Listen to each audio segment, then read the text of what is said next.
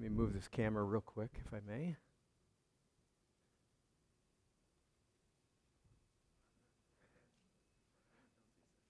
What's that? Exactly. Exactly. Not my problem. Good morning. We are in the book of Acts, as Tom just read. We are going to be looking at the passage where he started at verse 23, and we're actually going to go all the way through to the end of 24 but I only wanted him to stop at uh, 21, which is where he stopped at, which was good. Um, but before we get started, let's have a word of prayer, and then we are going to spend some time in this text. Let's pray. Lord, thank you again for the opportunity that we can be here this morning. I pray as we work through this text that we will not merely see it as a, as a historical record. It certainly is so, but I pray you will help us by your Spirit to see it as much more than just merely a historical record that we can look at as some, some recent, or some, sorry, some distant, uh, dusty history of, of a long ago era. I pray you will help us to learn that you have much more important things to communicate to us than that. And so open our eyes to see and change us and draw us close. Help us to worship. Help us to appreciate. Help us to examine ourselves. And Lord, I pray you'll help us to love you, that your Spirit will be at work mightily in us for your glory. In your name I pray. Amen. If you were with us last week, either online or or here, well, you couldn't have been here because we didn't meet last week. So if you were with us online last week, uh, you will know, um, as several people have commented to me about, that was a lot of background material. And there was a lot of background material. It was very purposeful that we went through all that background material at one fell swoop because that background material we went through last week will serve the foundation for everything that comes forward. If you remember last week, if you listened at the message last week, you'll remember that I mentioned that from the beginning of the study last week all the way through to the end of chapter 28, the end of the book, it's primarily a continuous story. It's like very repetitious, but always different perspectives going on throughout the repetition. What I mean by that is from here on out, Paul is going to be giving defenses of himself repeatedly. There are some exceptions where he's on journeys to go to the next place where he's going to give a defense of himself. And it's not really a defense of himself, but it's a defense of the gospel, a defense of, as, as the scriptures recorded in the book of Acts, a defense of the way, or to be more specific, a defense of the gospel of Jesus Christ. And so it's really important that we recognize that. So I'm not going to go verse by verse through our section uh, that we're looking at this morning. We're going to highlight and get into the main part of the text we want to address. And I will occasionally remind you, perhaps, of what we looked at last week uh, we will probably also look at what we saw throughout the entire story in the book of Acts briefly. Uh, but before we get there, um, I need to ask you some questions because I think it's important that we ask these questions uh, when we look at this text, or before we look at this text. So let me ask you a couple questions. Question number one When you meet somebody for the first time, you don't have to answer out loud, obviously, but when you meet somebody for the first time, what kind of questions come in your mind about them? What kind of things do you think about with regard to them? When they are introduced to you for the first time, whether they are introducing themselves or you're introducing yourself to them or someone else is introducing them to you or vice versa, what are some of the things that come into your mind, question wise? Because obviously you know nothing about that person, right? So obviously, what has to come is questions in your mind about who that person is. What do you ask yourself? What kind of questions are you thinking about? What kind of things are you intrigued by? Question, has a lot of questions, but it's all summed up in one question. Secondly, when you see someone you know, whether it's someone at work, family member, friend, neighbor, acquaintance, but you know them at some level. What kind of thoughts do you have about that person? And I'm being generic on purpose. What kind of thoughts do you have and questions you have in your mind about that person or those people? Obviously, you're going to know a lot more about a relative, most likely, than you will about a neighbor or an acquaintance or even a coworker. What kind of questions do you have? Where does your mind go? This, if I may put both those questions into one question, where does your mind go? Where does your mind race to?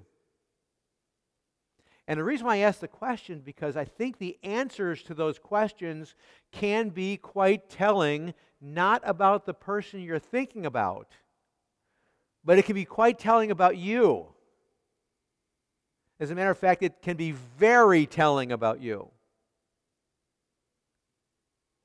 So let me get a little more specific in my questions. When you meet somebody you've never met before, how soon in your mind does the question pop up? I wonder if this person is a believer. I wonder how quick that question pops into your mind. Second question with regard to that statement, that, that question, what kind of things precede that question in your mind? What kind of other questions precede that for you? Because if I may just say this, I think it says something about us. Because when we start, when we meet somebody, say for example, in our light of our discussion for the first time, the questions we are thinking about with regard to that person tend to reveal something about us, doesn't it? It tends to, and I'm, I'm being general, but it tends to, I didn't say it always is the case, but it tends to perhaps reveal priorities, doesn't it? Wouldn't that make sense? For example, if I've never met Ken before, since you're sitting, you know, Ken is always one of my targets, Ken and Charles, because they both sit in the front row. if I meet Ken for the first time, and I'm starting to introduce myself to him, and he's starting to introduce himself to me, if one of my first thoughts, just as a, for sake of example, if one of my first thoughts are, I wonder what his po- political persuasion is. Does that say something about me? We don't usually think that way, though, do we? We are thinking more along lines, it just helps me to understand who that person is more, right? But it really does say something about me, doesn't it? Let me give you an example. If I have no interest at all None. Zero. Zilch. Nothing with regard to sports. If I had absolutely no interest about sports, do you think I'd wonder where Ken is with regard to sports? You think that'd be really high on my list? It may show up eventually, but usually that's going to be more informed by as I get to know him, I find out he's really into sports if he was, right? Then I'd start thinking those kind of questions. But that would not show up on my radar screen, would it? Because it's not at all interesting to me. As a matter of fact, I would argue if it's if if sports is marginally interesting to me, do you think that maybe more important things to me are going to start showing up earlier in my thought process and my questions in my mind about Ken? Wouldn't that make sense? The things that are really important to us, that are really valuable to us, they will start showing up real early. Whether I speak them or not, they're going to start showing up real early in my mind. That's why I didn't say, What questions do you ask? What do you probe about? I asked, What kind of questions and thoughts are coming up in my mind as I meet Ken for the first time? It's an important question about me, not Ken. Correct? Because it's revealing to me about me, which is why I asked the question, What do you think about? What questions do you have when you first meet somebody? And then to go to the second question, major question I asked, let's say I've known Ken for years, which I have, and I stopped down at his shop to talk to him. I still come up with questions, right, in my mind, don't I? How's Ken's day today? That makes sense, doesn't it? Wonder how Ken's doing today. Wonder if Ken's having a good day or a bad day today. That makes sense, doesn't it? And I ask that question in my mind, and I probably even ask it to Ken, won't I? And the reason why I asked to Ken is why? It's pretty easy because Ken's important to me, and I wonder, I hope his day is going well. Does that make sense? So it's important to me. It says something about me, unless it's just some sort of perfunctory, how are you? And I'm not talking about that, but I'm talking about when I ask the intentional question and probe the intentional idea. It says something about my care for Ken, doesn't it? Now, it may be misguided, right? Or it may not be, but it does say something about me still, doesn't it? So I go back to my first two questions. Whether it's somebody you just met for the first time or somebody you're in a relationship, whether it's family, friend, neighbor, coworker, whatever it may be, what kind of questions do we find in our minds about them? I would submit to you that those questions that come up in our mind say dramatic things about our value systems. It just does. It's, it says something dramatic about what's valuable to me, what's important to me.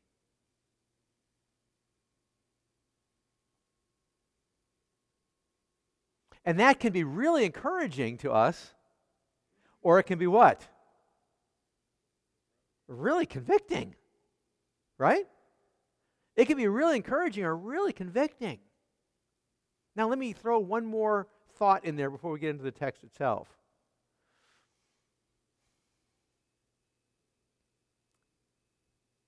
Where on your question list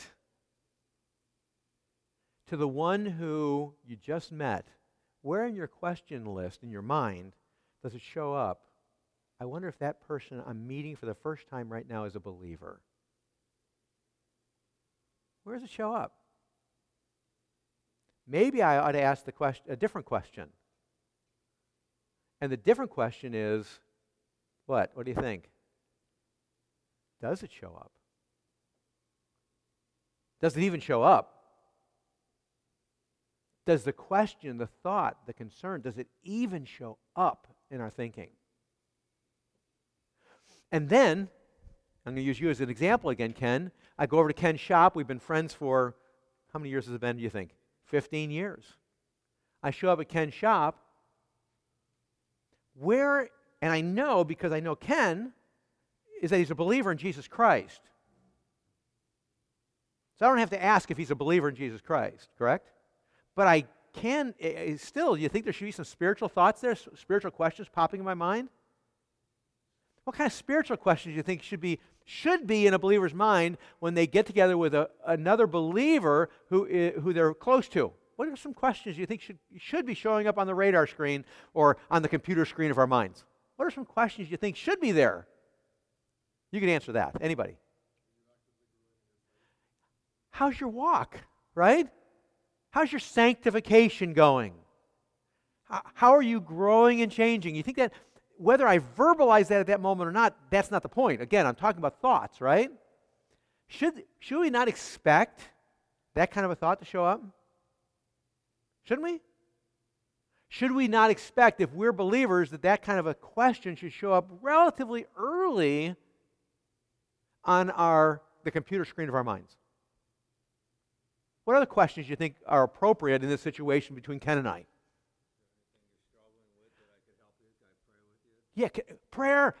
And is there any, any, way I can help you spiritually? You think that should show, start showing up on the, on the computer screen in our mind pretty quickly? Yeah, I think so. I would think so. Any other questions anybody can think of?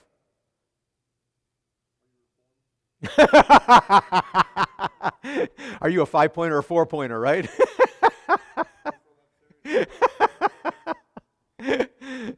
yeah, what's your tribulational view, right?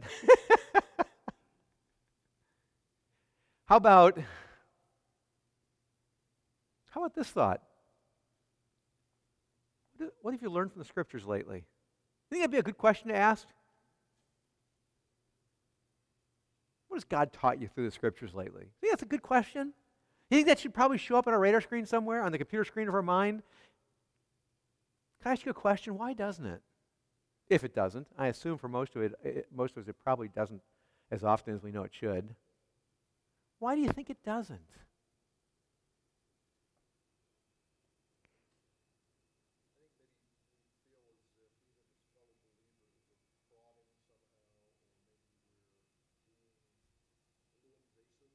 Mm-hmm. Yeah. Which, which again says something about us, doesn't it? Yeah. It says something about us again. Maybe it's because we're uncomfortable. I don't know. The, all, I mean, there's a variety of answers. Maybe it's because we're uncomfortable because maybe we're not fellowship with Christ the way we ought to. Maybe we're not learning any, we have nothing new that we've learned from the scriptures lately. Maybe it's because we have not been walking faithfully. And it's uncomfortable to say, hey, what's going on in your life? Because Ken may ask me, what's going on in your life? And stuttering is not fun, is it, in those settings? Stuttering and stammering is not fun. It is not comfortable, is it? And with someone we don't know, those questions, same thing. Why don't we, why, why aren't the questions there? And because the questions are there, eventually you know what's going to happen with the questions are there, right? What's going to happen if the questions actually are on the computer screen of our mind? You're going to, you're going to start bringing those questions to light, aren't you? In a variety of ways. It's going to happen. The, if the questions are there, they're going to come out. Aren't they? Because in our heart, it's going to come out. Ultimately, we could argue if those questions aren't showing up on the computer screen of our mind, so to speak, it's because other things are. Right? Because other things are. And if other things are showing up and these type of questions, and I'm not talking about these specific ones, I'm talking just these type of questions, if these aren't and others are, it's because that's how we've programmed our priorities in our heart. Exactly. It's because it's revealing to us that our heart is elsewhere. Does that make sense? Our heart, heart is hot after something else. We can't miss it if we go back just a little bit in Acts, right? We have these, these supposed Christians, Jewish Christians in Jerusalem, who, right after they're declared as believers, it says they're what? They're zealous for the law. Is there evidence that that was a priority to them in the text? Yeah, there's evidence, right? I mean, they're going after Paul right away. And nobody's defending Paul. The evidence is really clear. We get into this chapter. Paul has been arrested. He almost got beat. He got, he got bound. And uh, then, once it was declared, once Paul declared that he was a Roman citizen, he was released from his bondage. He was still being held, but he was being released. And then um, the, the um, tribune brought the uh, leaders of the, of, of, the, uh, of the Jews together to talk about this person, Paul. And Paul gives his first defense that we saw last week, which brings us to verse 23 and following. The, uh, there was a, as you found, we found last week, there was a plot to kill and 40 people had taken a vow to not uh, drink or eat until they killed Paul. That's a, a pretty short lived vow, isn't it? I mean, realistically, you're talking you better kill him in three days or you're going to die. It's, it's a pretty serious commitment. It does make one wonder how did they get out of their vow? Because Paul didn't die. and there's, I mean, they may have died. They may have died from not drinking, but I suspect they got out somehow. In any case, um, so we come to our text this morning,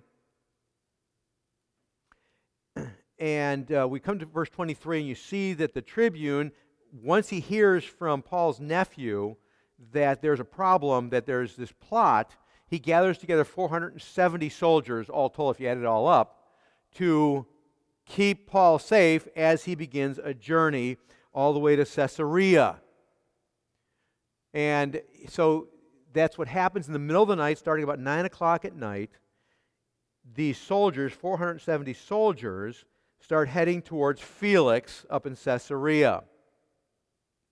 And of course, you see the letter from 26 and following the, that Tom read this morning, the letter from the tribune to the governor Felix. I want you to notice a couple things about that before we move on. It's kind of interesting. It's an aside, but it's really interesting. This man was to be seized, uh, was seized by the Jews and was about to be killed by them when I came upon them with the soldiers and rescued him, having learned that he was a Roman citizen. What's, what's pregnantly missing out of that statement? That he was going to beat a confession out of him, right? And he was going to, and he already bound him, right? I mean, those are both missing. He conveniently leaves that out to the governor because if he told that, he would be seriously in trouble. So, exactly. And so he makes himself out to be a, a hero to Felix, right? It is interesting. Our self serving nature, right? Exposed for all to see. Um, having learned that he was a Roman citizen, and desiring to know the, char- uh, the charge for which they were accusing, I brought him down to their council. I found out that he was being accused without, about questions of their law, but charged with nothing deserving death or imprisonment. So the, the uh, tribune declares to Felix that he is innocent of any violations of, of, of uh, Roman law. That's what that means. He is innocent of any uh, violation of Roman law. And then he goes on verse 30, he finds out about the plot, and so he sends him to him. And the reason why he sends him to Felix is because, probably twofold. Number one, this is a way out of his, his trouble, because he can present himself in a better light, right? He can, he can it, it's, it's called damage control. I can, I can do the damage control by sending him there and sending him an official letter that says all the great things because Felix is going to believe me more than the Jews who may say, who may also say that, that he was bound um, by Felix so they can save their own skin. Felix is going to believe me before them. Roman citizen to Roman citizen. Um, and also because where Paul is currently in Jerusalem, it's much harder to protect him than it would be in Caesarea. So figure send him off to Caesarea so he will be protected from a mob getting absolutely out of control. Because that would fall back on uh, the tribune again. So we come to verse 31. So the soldiers, according to their instructions, took Paul and brought him by night to, uh, to Antip- Antipatris, which is about 35, 36 miles away from Jerusalem.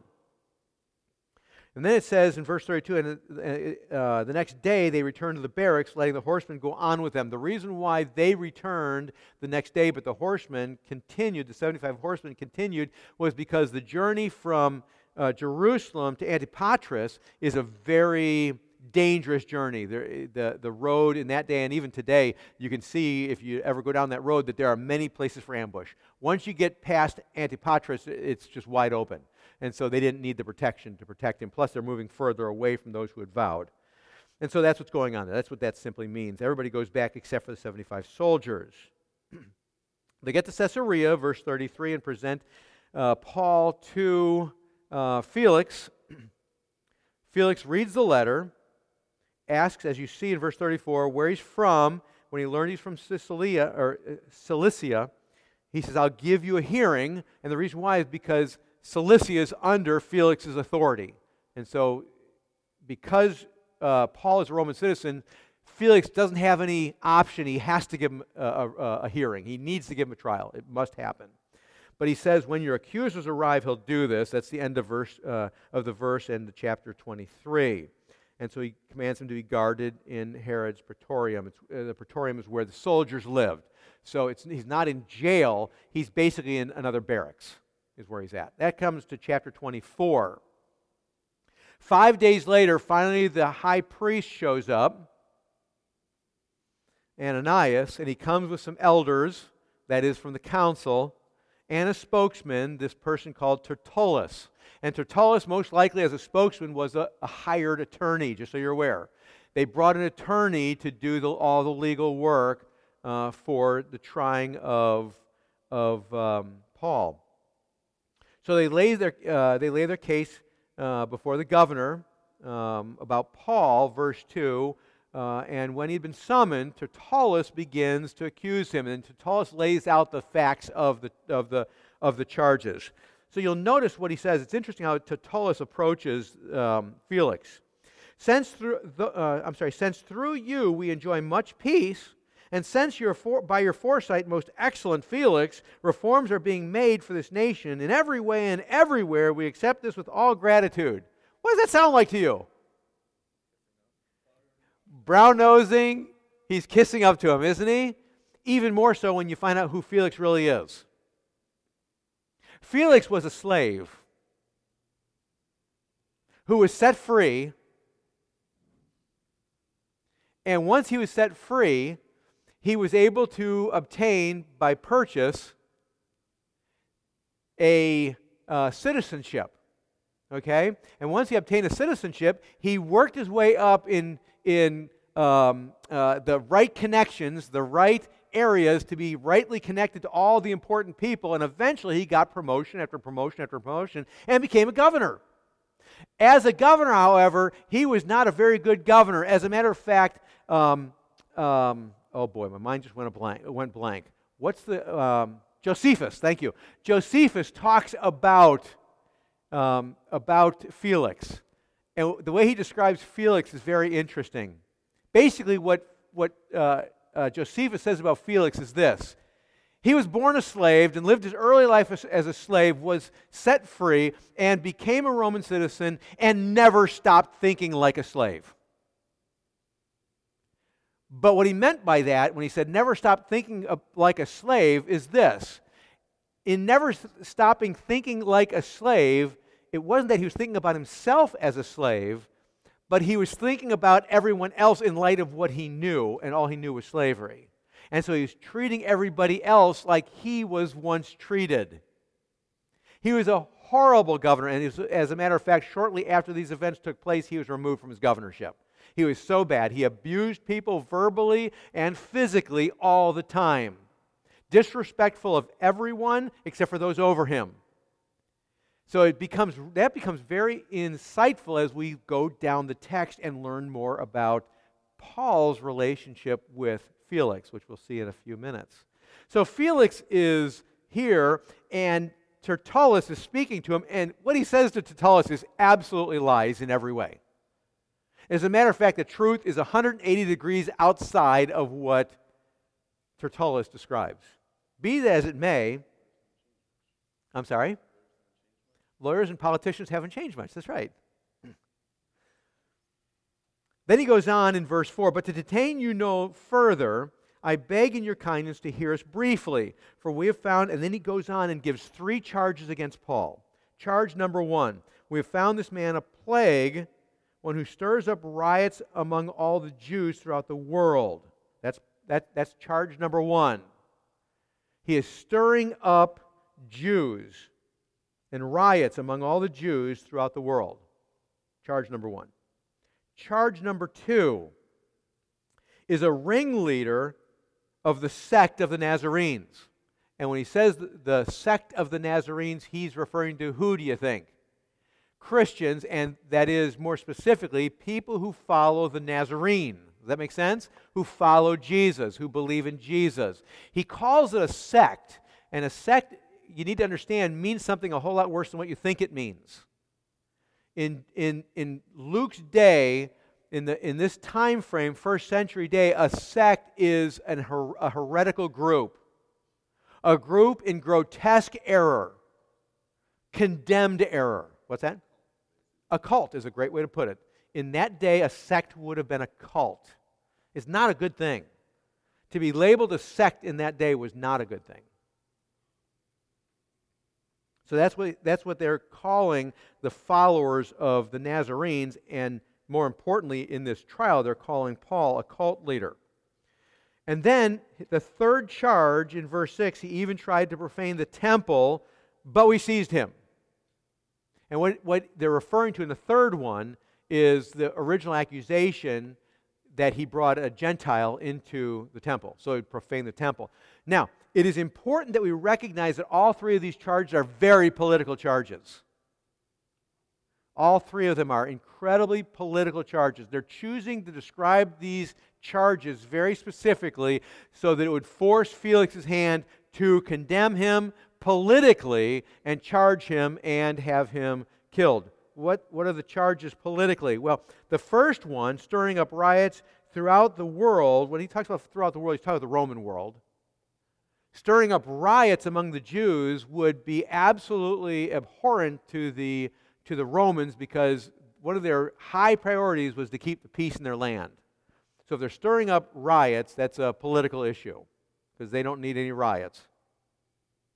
Number two charge, again, the uh, sect, he's a ringleader of the sect of the Nazarenes. The Romans, I've mentioned this before, but the Roman government would only have certain religions that were identified as acceptable, and everything else was against the law. Judaism was acceptable. If the, Na- the followers of the Nazarenes, this quote, sect of the Nazarenes, is disconnected completely from Judaism, it would be an unapproved religion, therefore, it would be illegal and a violation of the law, and therefore, it could be condemned and destroyed that make sense? So it's a political call, a political charge. And then the third one, he even tried to profane the temple, is again a political charge because the, the Jews, I'm sorry, the Romans, as we talked about before, have given already given uh, the Jews the right, the, and it's the only place they had the right. If someone profanes the temple, the Jews could kill that person. It's the only place for the Jews, the only reason why Jews could kill someone is for that reason they violated the Roman law with regard to the Jewish temple in Jerusalem. And so basically, what they're arguing for, and the third one is turn him back over to us so we can kill him. That's basically it. That's the charges. And then they go on and say, But we seized him. And then verse 8 by, uh, by examining him yourself, you'll be able to find out from him about everything of which we accuse him. And so basically, he said to Felix, So we're not going to say anything else. We've given the charges, but you go ahead and deal with it. And you're going to discover the reality of it. And the reason why they're probably doing that is because they cannot themselves make the charges stick. They're hoping that Felix will think politically and assume what they're saying is correct and then read everything from that perspective. And if they do read, if, Felix reads everything from that perspective, Paul's doomed. Does that make sense? Paul's doomed. But then Paul does, or Felix does that very thing. And when the governor had nodded for him to speak, Paul replied, which is not what the Jews wanted. The Jews wanted him to do what? They wanted to accuse him, but then they wanted Felix just to do what? Privately examine him, not just let him speak. They wanted him to do an active questioning to figure out where he was at. What does Felix do instead? Felix says, Go ahead, speak, Paul. I want to hear your side of the story. Just go ahead and speak. So he gives him free reign. And so Paul basically gives his defense, which we're not going to walk through. You can walk through it yourself. Basically, what Paul does in his defense is the same thing he did before. He lays out for him this idea that here's the truth of the matter. It's the same thing I said to the Jews before in Jerusalem and to the to the um, uh, to the tribune. This is the facts. Here it is. You can examine it yourself. And he lays it out very well, doesn't he? He even gives a time frame. He gives, he gives a, he gives a, a, a time scale. Uh, in 12 days, he says, This is what's happened, and, and this is what I was doing. There's no way I was stirring up any riots, and he wasn't. He was doing nothing. So he, he lays it all out, and, and, and, he, and he, but in verse 14, he says, But I do confess this but this I confess to you that according to the way, that is the following of Jesus Christ, which they call a sect, I worship the God of our fathers, believing everything laid down by the law and written by the prophets, in the prophets. So he says, listen, I am part of the Nazarenes, I agree. But with regard to that, that those who are true Nazarenes, Nazarene followers, Jesus followers, we're all about the Old Testament. We're all about the Old Testament. And of course, his point is because we believe that Jesus did what? He fulfilled it. He fulfilled the Old Testament, the prophets. Verse 15, having a hope in God, which these men themselves accept, that there will be a resurrection of both the just and the unjust, which tells you that most likely the Sadducees aren't here in this, this trial in Caesarea. So, verse uh, 16, so I always take pains to have a clear conscience both, uh, toward both God and man. What he, what he means by this in verse 16 is not that he's perfect, it means he's a confessor. He confesses his sins both to God and man. And he's also pursuing righteous living. He's pursuing glorifying God in all things. Does that make sense? So that move, I'm just trying to get us caught up here. Verse 17, after several years, I came back to bring alms to my nation and to present offerings. What he's referring to in verse 17 is twofold maybe threefold. Number one, he's bringing money back to the Christians from Corinth. If you wonder about that, you can read it in 1st and 2nd Corinthians because it is in both books. That's the alms he's talking about there. Um, and when he says present offerings, it may be two things. It may only be one thing. Certainly, it is offerings of praise that the Old Testament talks about repeatedly, and the New Testament does offerings of praise. But it could also be offerings that were being presented that are connected to the rites of purification. He could be offering some, some, um, some offerings for that as well. So that's what he's referencing in verse 17. Verse 18, he points out while I was doing this, they found me purified in the temple without any cry or tumult. What is he doing? He's saying, I wasn't creating anything. I was going through a seven day rite of purification, which is what James and the elders recommended he did, right? And he did that. And they, he said, when they found me there, what was I doing? I was offering offerings and I was praying. That's the process. And oh, cutting his hair. That's, he said, I wasn't doing anything else. There was nothing else going on. But some Jews, and he connects it to Asia, those that same Jews that were traveling around following him, causing all sorts of problems. But some Jews from Asia, and I love verse 19, they ought to be here before you and make any accusations, should they have anything against me, because they're the ones who from the beginning have been making accusations. Or else let these men, these men themselves say what wrongdoing they found when I stood before the council, other than this one thing the only thing he said I did at the end of, of this section, the only thing I did that caused any problem at all is that I declared I believe in the resurrection. And of course, you remember the conflict between the Pharisees and the Sadducees over that issue. It is respect to this to the resurrection of the dead that I am on trial before you this day. And I love how he closes this uh, verse 21 out when he says, It is with respect to the resurrection of the dead that I'm on trial before you this day, what is he really talking about? Is he talking about generic resurrection in the end? The, the, the prophecy that, that before the judgment there'll be a resurrection? Is that what he's talking about? He's talking about the resurrection of Jesus. Because if the rest of the resurrection is true, then you shouldn't have a problem with the resurrection of Christ. The only people who should have a problem with the resurrection of Christ is who? The, the, the, the, the Sadducees, exactly, because they don't believe in a resurrection. Certainly, they should have a problem with the resurrection of Christ. But the Pharisees shouldn't theologically have a problem with the resurrection of Christ. And so he says, I'm here before you because I believe in the resurrection. but so do these people. Yeah. Well, the only reason why I say that they probably would not be here, the Sadducees, part of, the, of it is because of um, the statement in verse 15. Good question, though. Having a hope in God, which these men themselves accept that there will be a resurrection. Does that make sense? The Pharisees would absolutely accept that. The high priest would absolutely accept that, but the Sanhedrin wouldn't. Yeah.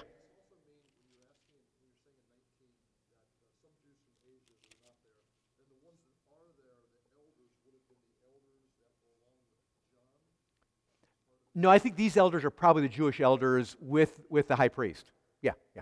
Good question, though. Yeah, I believe these elders are probably the, the high priest elders.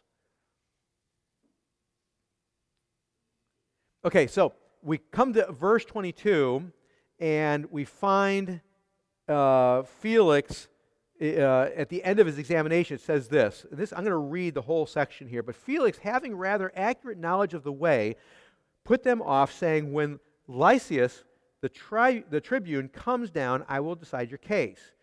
Then he gave orders to the centurion that, they should, that, that he should be kept, that is, Paul, in custody but have some liberty, and that none of his friends should be prevented from attending to his needs. After some days, Felix came with his wife, Drus- Drusilla, who was, who was Jewish, and he sent for Paul and heard him speak about faith in Jesus Christ. And as he reasoned about righteousness and self control and the coming judgment, Felix was alarmed and said, Go away for the present. When I get an opportunity, I will summon you. At the same time, he hoped that money would be given him by Paul. So he sent for him often and conversed with him. When two years had elapsed, Felix was succeeded by Porcius Festus, and desiring to be to do the Jews a favor, Felix left Paul in prison. This is where the whole storyline gets really interesting. Felix listens to Paul's defense and it says in verse 22 but Felix, having a rather accurate knowledge of the way. So, for some reason, whether it's through his wife, Drusilla, or whether it's from somewhere else, maybe the dispersed Christians who were in Caesarea, perhaps he learned basics of the way of Christianity, the way of Christ. So he has a rather accurate knowledge of the way. That doesn't mean he's saved. He just has a relatively accurate knowledge of the way. He puts them, the elders, Tertullus, and the high priest, he puts them off, saying, When Lysias, the tribune, comes down, I will decide your case. There's no evidence that Ly- Lysias ever came. But basically, the trial's over. and there's no decision. The trial doesn't reconvene until two, after two years is over, Felix is gone, and Festus takes over. Then Festus puts the trial back on again. But at this point in time, the trial's done. So he sends them away. And then, of course, verse 23, real quickly, he gives them orders to the centurion. He gives orders to the centurions that he should be kept in custody but have some liberty. In other words, he's not, un, he's not in prison. And people can come and go freely and minister to him, be ministered to by him. And so he has got freedom, but he's kind of living with, with the soldiers. Um, that brings us to verse 24, and this is where it gets incredibly interesting. After some days, remember who Felix is. Remember who he is. He's a pretty corrupt guy. He's self centered, he's prideful, he rules authoritarianly and with an iron fist, and he's abusive.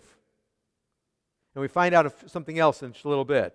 After some days, Felix with his, came with his wife Drusilla, who was Jewish, and he sent for Paul. He says, I want to meet with Paul. It Has nothing to do with the trial. I want to meet with Paul, and I, basically, what it, it seems like he's saying is, I want to have a more accurate understanding of the way. I want to have a more accurate understanding of the way. So he sends for, for Paul, and Paul comes to he and Drusilla. And notice what Paul does. Paul comes, verse 25, and he reasons about righteousness and self control in the coming judgment. Paul comes and he gets together with Felix, and the first thing he does is he starts talking to Paul. I'm sorry, he starts talking to Felix. he starts explaining what? He starts explaining, firstly, what is, notice, he starts explaining what is what first? What is righteousness? Now, can I just ask you a quick question? Can you talk about righteousness without talking about unrighteousness? You can't, can you? So, even though he gives just, Luke records just a terse statement of what he talks about, this stuff is so loaded.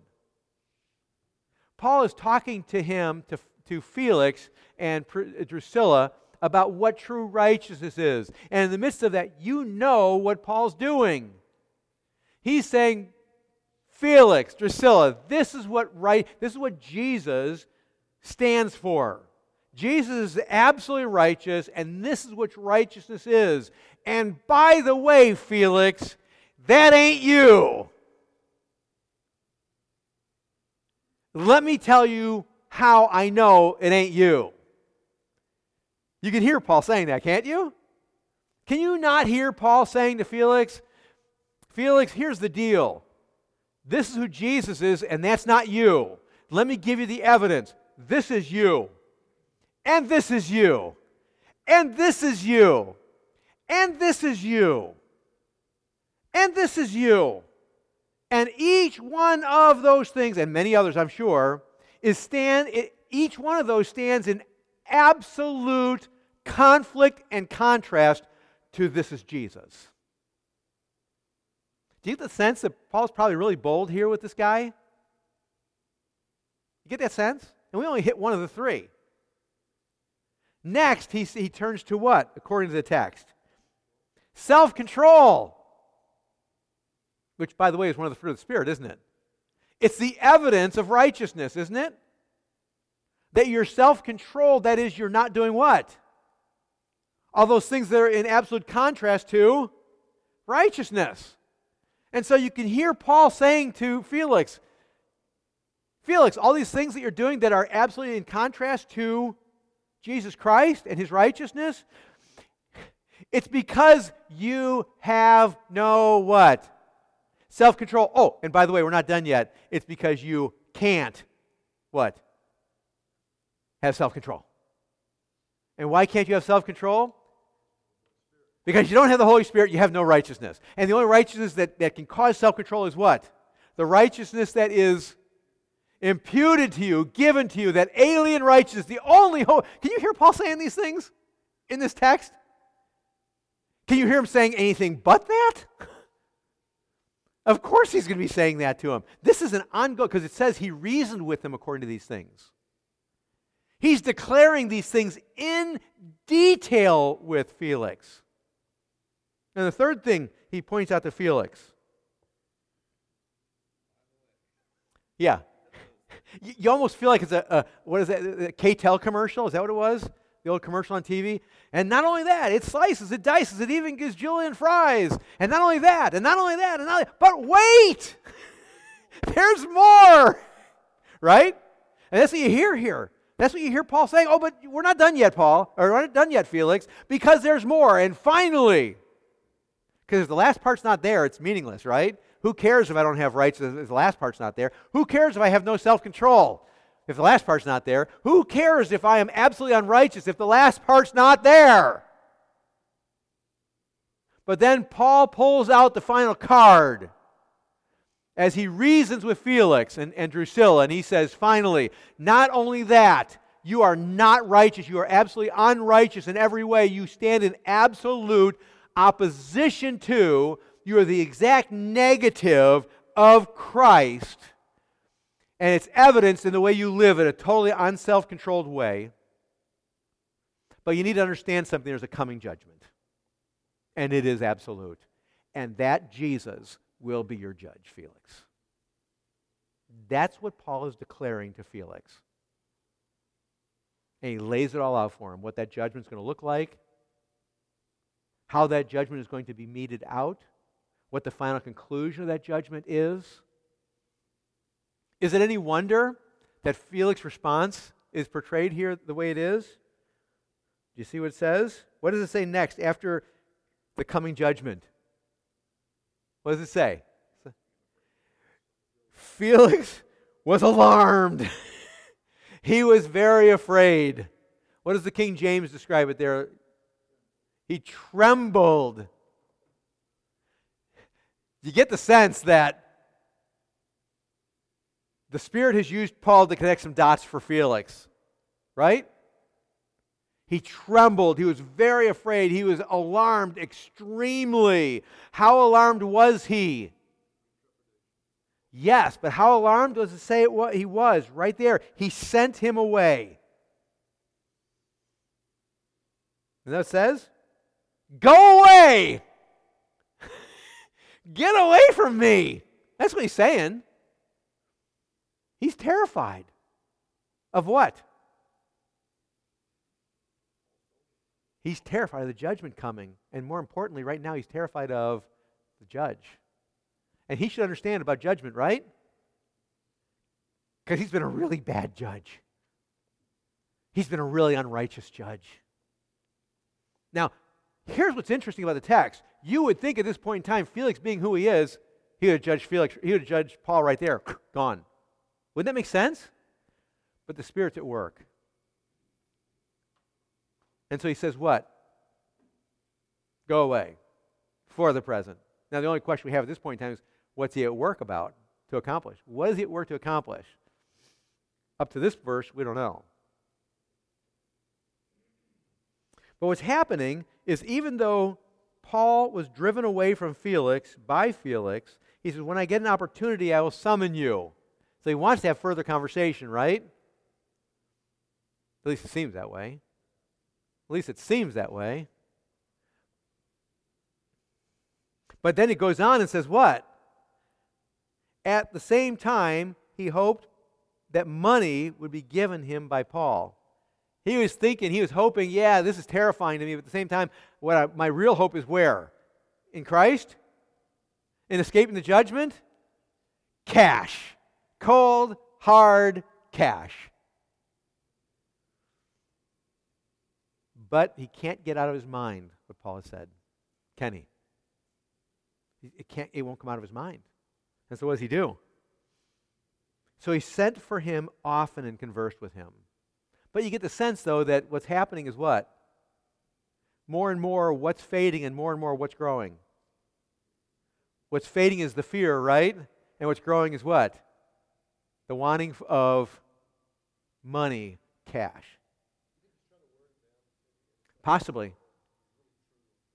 Possibly. Absolutely. No question. It's very possible.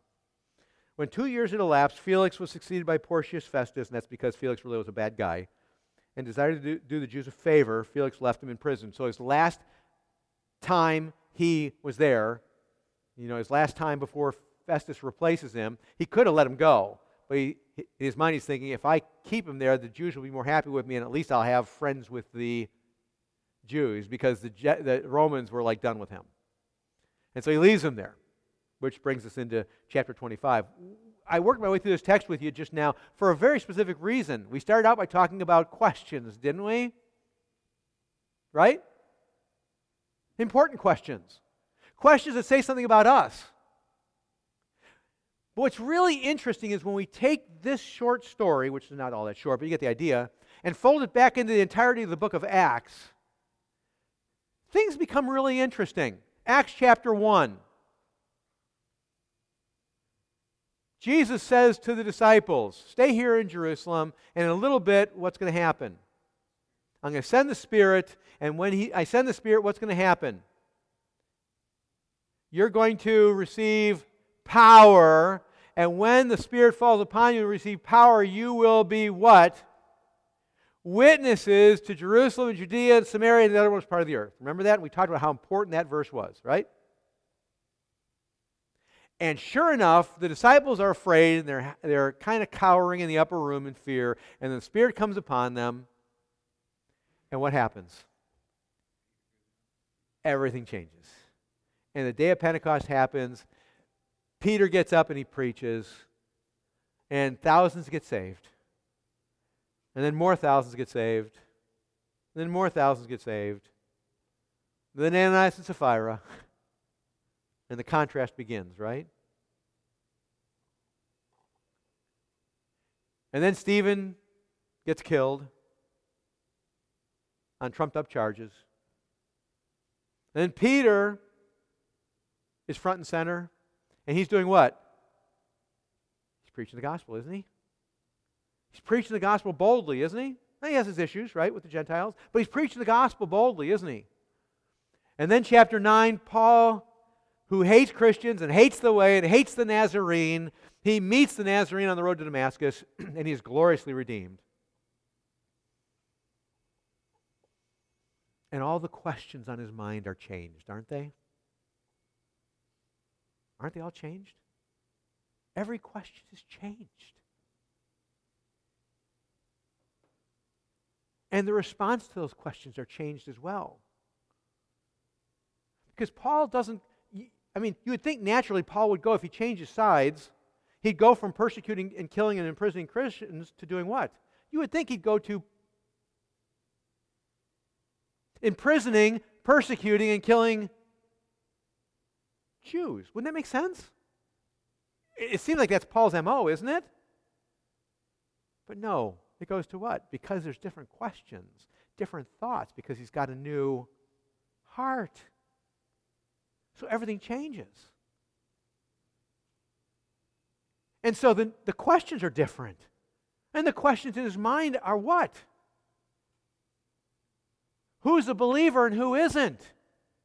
Isn't that his question? Romans makes it really clear. That's his question. It's his constant question. You're either, before you were Jew or Gentile, right? But now you're all what? One in Christ. The only issue is are you in Christ or you're not? That's the question for Paul. Are you in Christ or are you not? And it becomes his, if I'm saying, stating this right, his modus operandi. Doesn't it? His mode of operation, his mode of thinking, his, his way of living is are you in Christ or are you not? And the questions on his computer screen, as it were, in his mind are all that. And so, as a result of that, when the Jews come after him, we saw before, his questions say what? Are they Christians or not? And the answer is evident to Paul, right? That they are Christians or not. They're not. They're in Jerusalem. And so he does what? He proclaims the gospel and as a result, condemns them, doesn't he? And shows that, that G, in effect, he's showing that Jesus is the fulfillment of the Old Testament law and prophets. They don't like that, and so they take him to trial. Of course, the tribune takes him from them because they want to take him, kill him. And then from there, he goes to Felix. And, but the whole time, even after, even after the Roman soldiers take him up to the barracks and he has to, to speak, what does he do? To the crowds, he proclaims Jesus. And then he goes before the centurion, I'm sorry, the, the, the tribune, and he does what privately to him? He proclaims Jesus. And then when the Sanhedrin and the, and, and, and, the, and the high priest are all there, he proclaims Jesus. Yeah, you think there's a pattern? And then he's with Felix, and he does what? He proclaims Jesus. I suspect, by the way, if I may just throw, I'm to I'm to speak from silence again in the scriptures. Do you think that maybe on that long journey up to Caesarea, he talked about Jesus a little bit with the soldiers? Do you think? You think maybe he talked to them about Jesus? You think he talked to them about the way, about righteousness and self control and judgment? I think he probably did. Because that's his pattern, isn't it? And he's talking to Felix, and he does what? Repeatedly, over and over and over again, he's talking about what? About Jesus. And he's talking about Jesus in, the, in a very uncomfortable way, isn't he?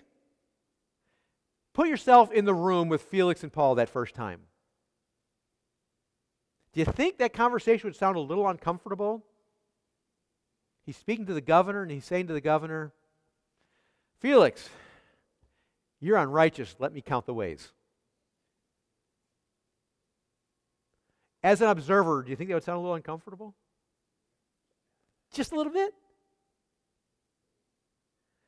But would, wouldn't we feel a little discomfort as well? Maybe we would because we're not asking the same questions. Of course, it would be uncomfortable to Felix. But maybe, I wonder if, if we're sitting there, I'm just wondering, if we're sitting there hearing it, I wonder if we'd be uncomfortable with a conversation as Paul's talking. And I say that, if I may just point this out to you, I say that because I can tell you many times when I've been talking to an unsaved person and there's been another Christian there with me, and they try to modify my words. That's happened many times for me as I've been talking to an unsaved person. There's another Christian, claimed to be a believer, with me, and that other Christian starts to try to modify my words, trying to calm them, not calm down the emotion of it, but calm down the meaning, to cool down the discomfort. You know it tells me? That person is uncomfortable. That supposed Christian is uncomfortable with that. Why would we be un- uncomfortable with that? Well, the reason why we'd be uncomfortable is because we're asking different questions. But here's the most important thing we see a pattern in Paul, don't we?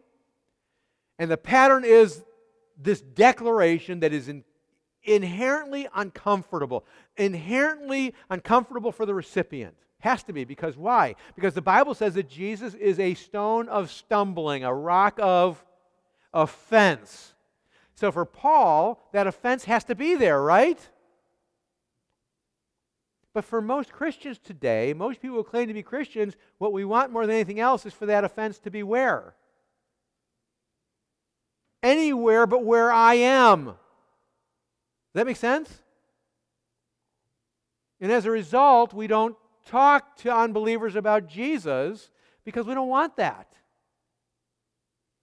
It's not even on our radar screen. Other things are more important. And what's not important is making the person feel uncomfortable.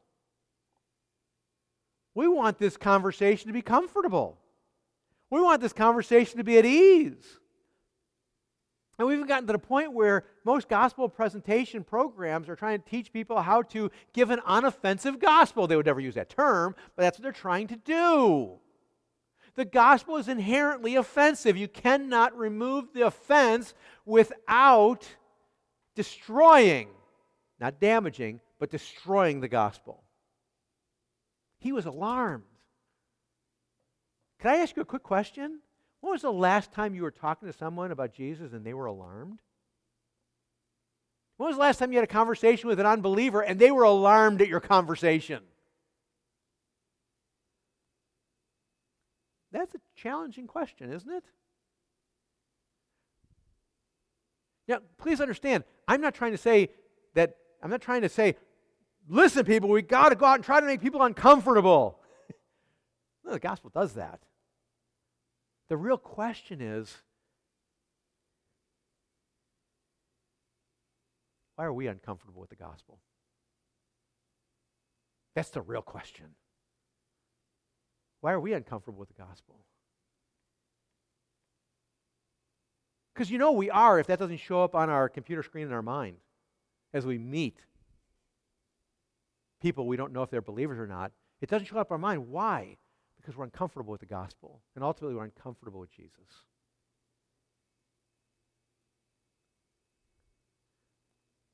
And why is it that, that, that so often it doesn't show up when I come to a believer who I, I know claims to be a believer and evidences it, but it's not even on my radar screen to talk about those things. Why is that? Because can I tell you something? Do you know that Ken needs the gospel today? And as a non glorified being, yet he has Christ's righteousness, but he's not glorified yet. He's still breathing right here. He's not glorified. He's not in heaven. The gospel is still a stone of stumbling to him. And it is still a stone of stumbling to me. You know why? Because I still sin. And you still sin. And we sin because ultimately we really enjoy our sin still, don't we? We find value in it. And the gospel calls me to an account and examine what my value system is. Is my value system Christ? From him, through him, to him, to him be glory forever. Amen. Or is it something else? It's uncomfortable. We're given this story in detail because it's a, it's, a, it's a quite ex- extensive detail, isn't it? We're given this detailed story for a very specific reason. It's not because we, we, we need to be like Paul, but it's to cause us to ask ourselves where is my heart with regard to Jesus? Where is my thoughts with regard to Jesus? Where on my priority system is the gospel of Jesus Christ? Where on my priority system is the privilege, the glory, the praiseworthiness of being grafted into the vine? Where is it on my priority system?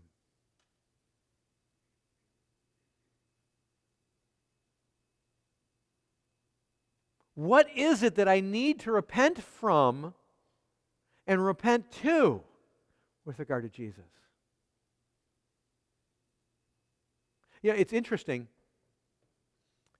This morning, as I was sitting in the, in the dining room, in, in our dining room eating breakfast, Ruth had bought a box of Entenmann donuts, or chocolate donuts. You know, the ones, they're, they're there's the vanilla in the inside, vanilla cake, and then chocolate on the outside.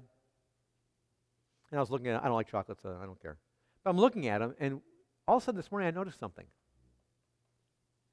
Do you know they're not labeled chocolate donuts? You know that? They're not called chocolate donuts. They look chocolate. Everybody calls them chocolate donuts. They're not chocolate donuts. They're donuts. They have a hole in the middle. They're not chocolate donuts. You know what they're called? Frosted donuts. And I looked at that. I said, Frosted donuts? They're chocolate donuts. And I flipped it over and read the in- ingredients. They're not chocolate donuts. They're not. They're chemical donuts. They're made by a chemist. And they're colored to look brown like chocolate and then they got some sort of wax over them so they don't stick with each other on each other. But they're not chocolate, which is why legally they can't call them chocolate donuts. So they call them frosted. Which set my mind to wondering because what's the difference between frosted donuts and frosted flakes? One's got a white thing to it, and the other one's got chocolate color to it, I'm, i started thinking, what else is cho- what else is frosted that I'm thinking is something else? And then I started realizing, yeah, it's kind of like frosted Christianity, right? But there's no Christ. There's no Christ. Christ doesn't show up on the computer screen in our mind. It doesn't show up on our priority system. It doesn't show up anywhere. But we say we are Christians. Are we? The call of the scriptures, I think, is really clear. Whether we are like Felix and we're lost as the day is long, or whether we are people who have grown up in the church, prayed a prayer, walked out, raised a hand, or whether we're really even growing in Christ. The answer is always the same. Seek him while he may be found. But frosted Christianity leaves something to be desired, doesn't it? It's missing something if you like chocolate. Right, Lois? it's missing something, isn't it? And ultimately, it's not very satisfying if you're really a chocolate aficionado. Does that make sense? If you're a, true lover of chocolate, an intimate frosted donut that looks chocolate is going to leave you disappointed, won't it? It's not going to measure up. And anybody who truly knows chocolate knows it. And frosted Christianity is going to leave anyone who truly knows Jesus sadly disappointed. So I would like to close by just asking a question Are you frosted?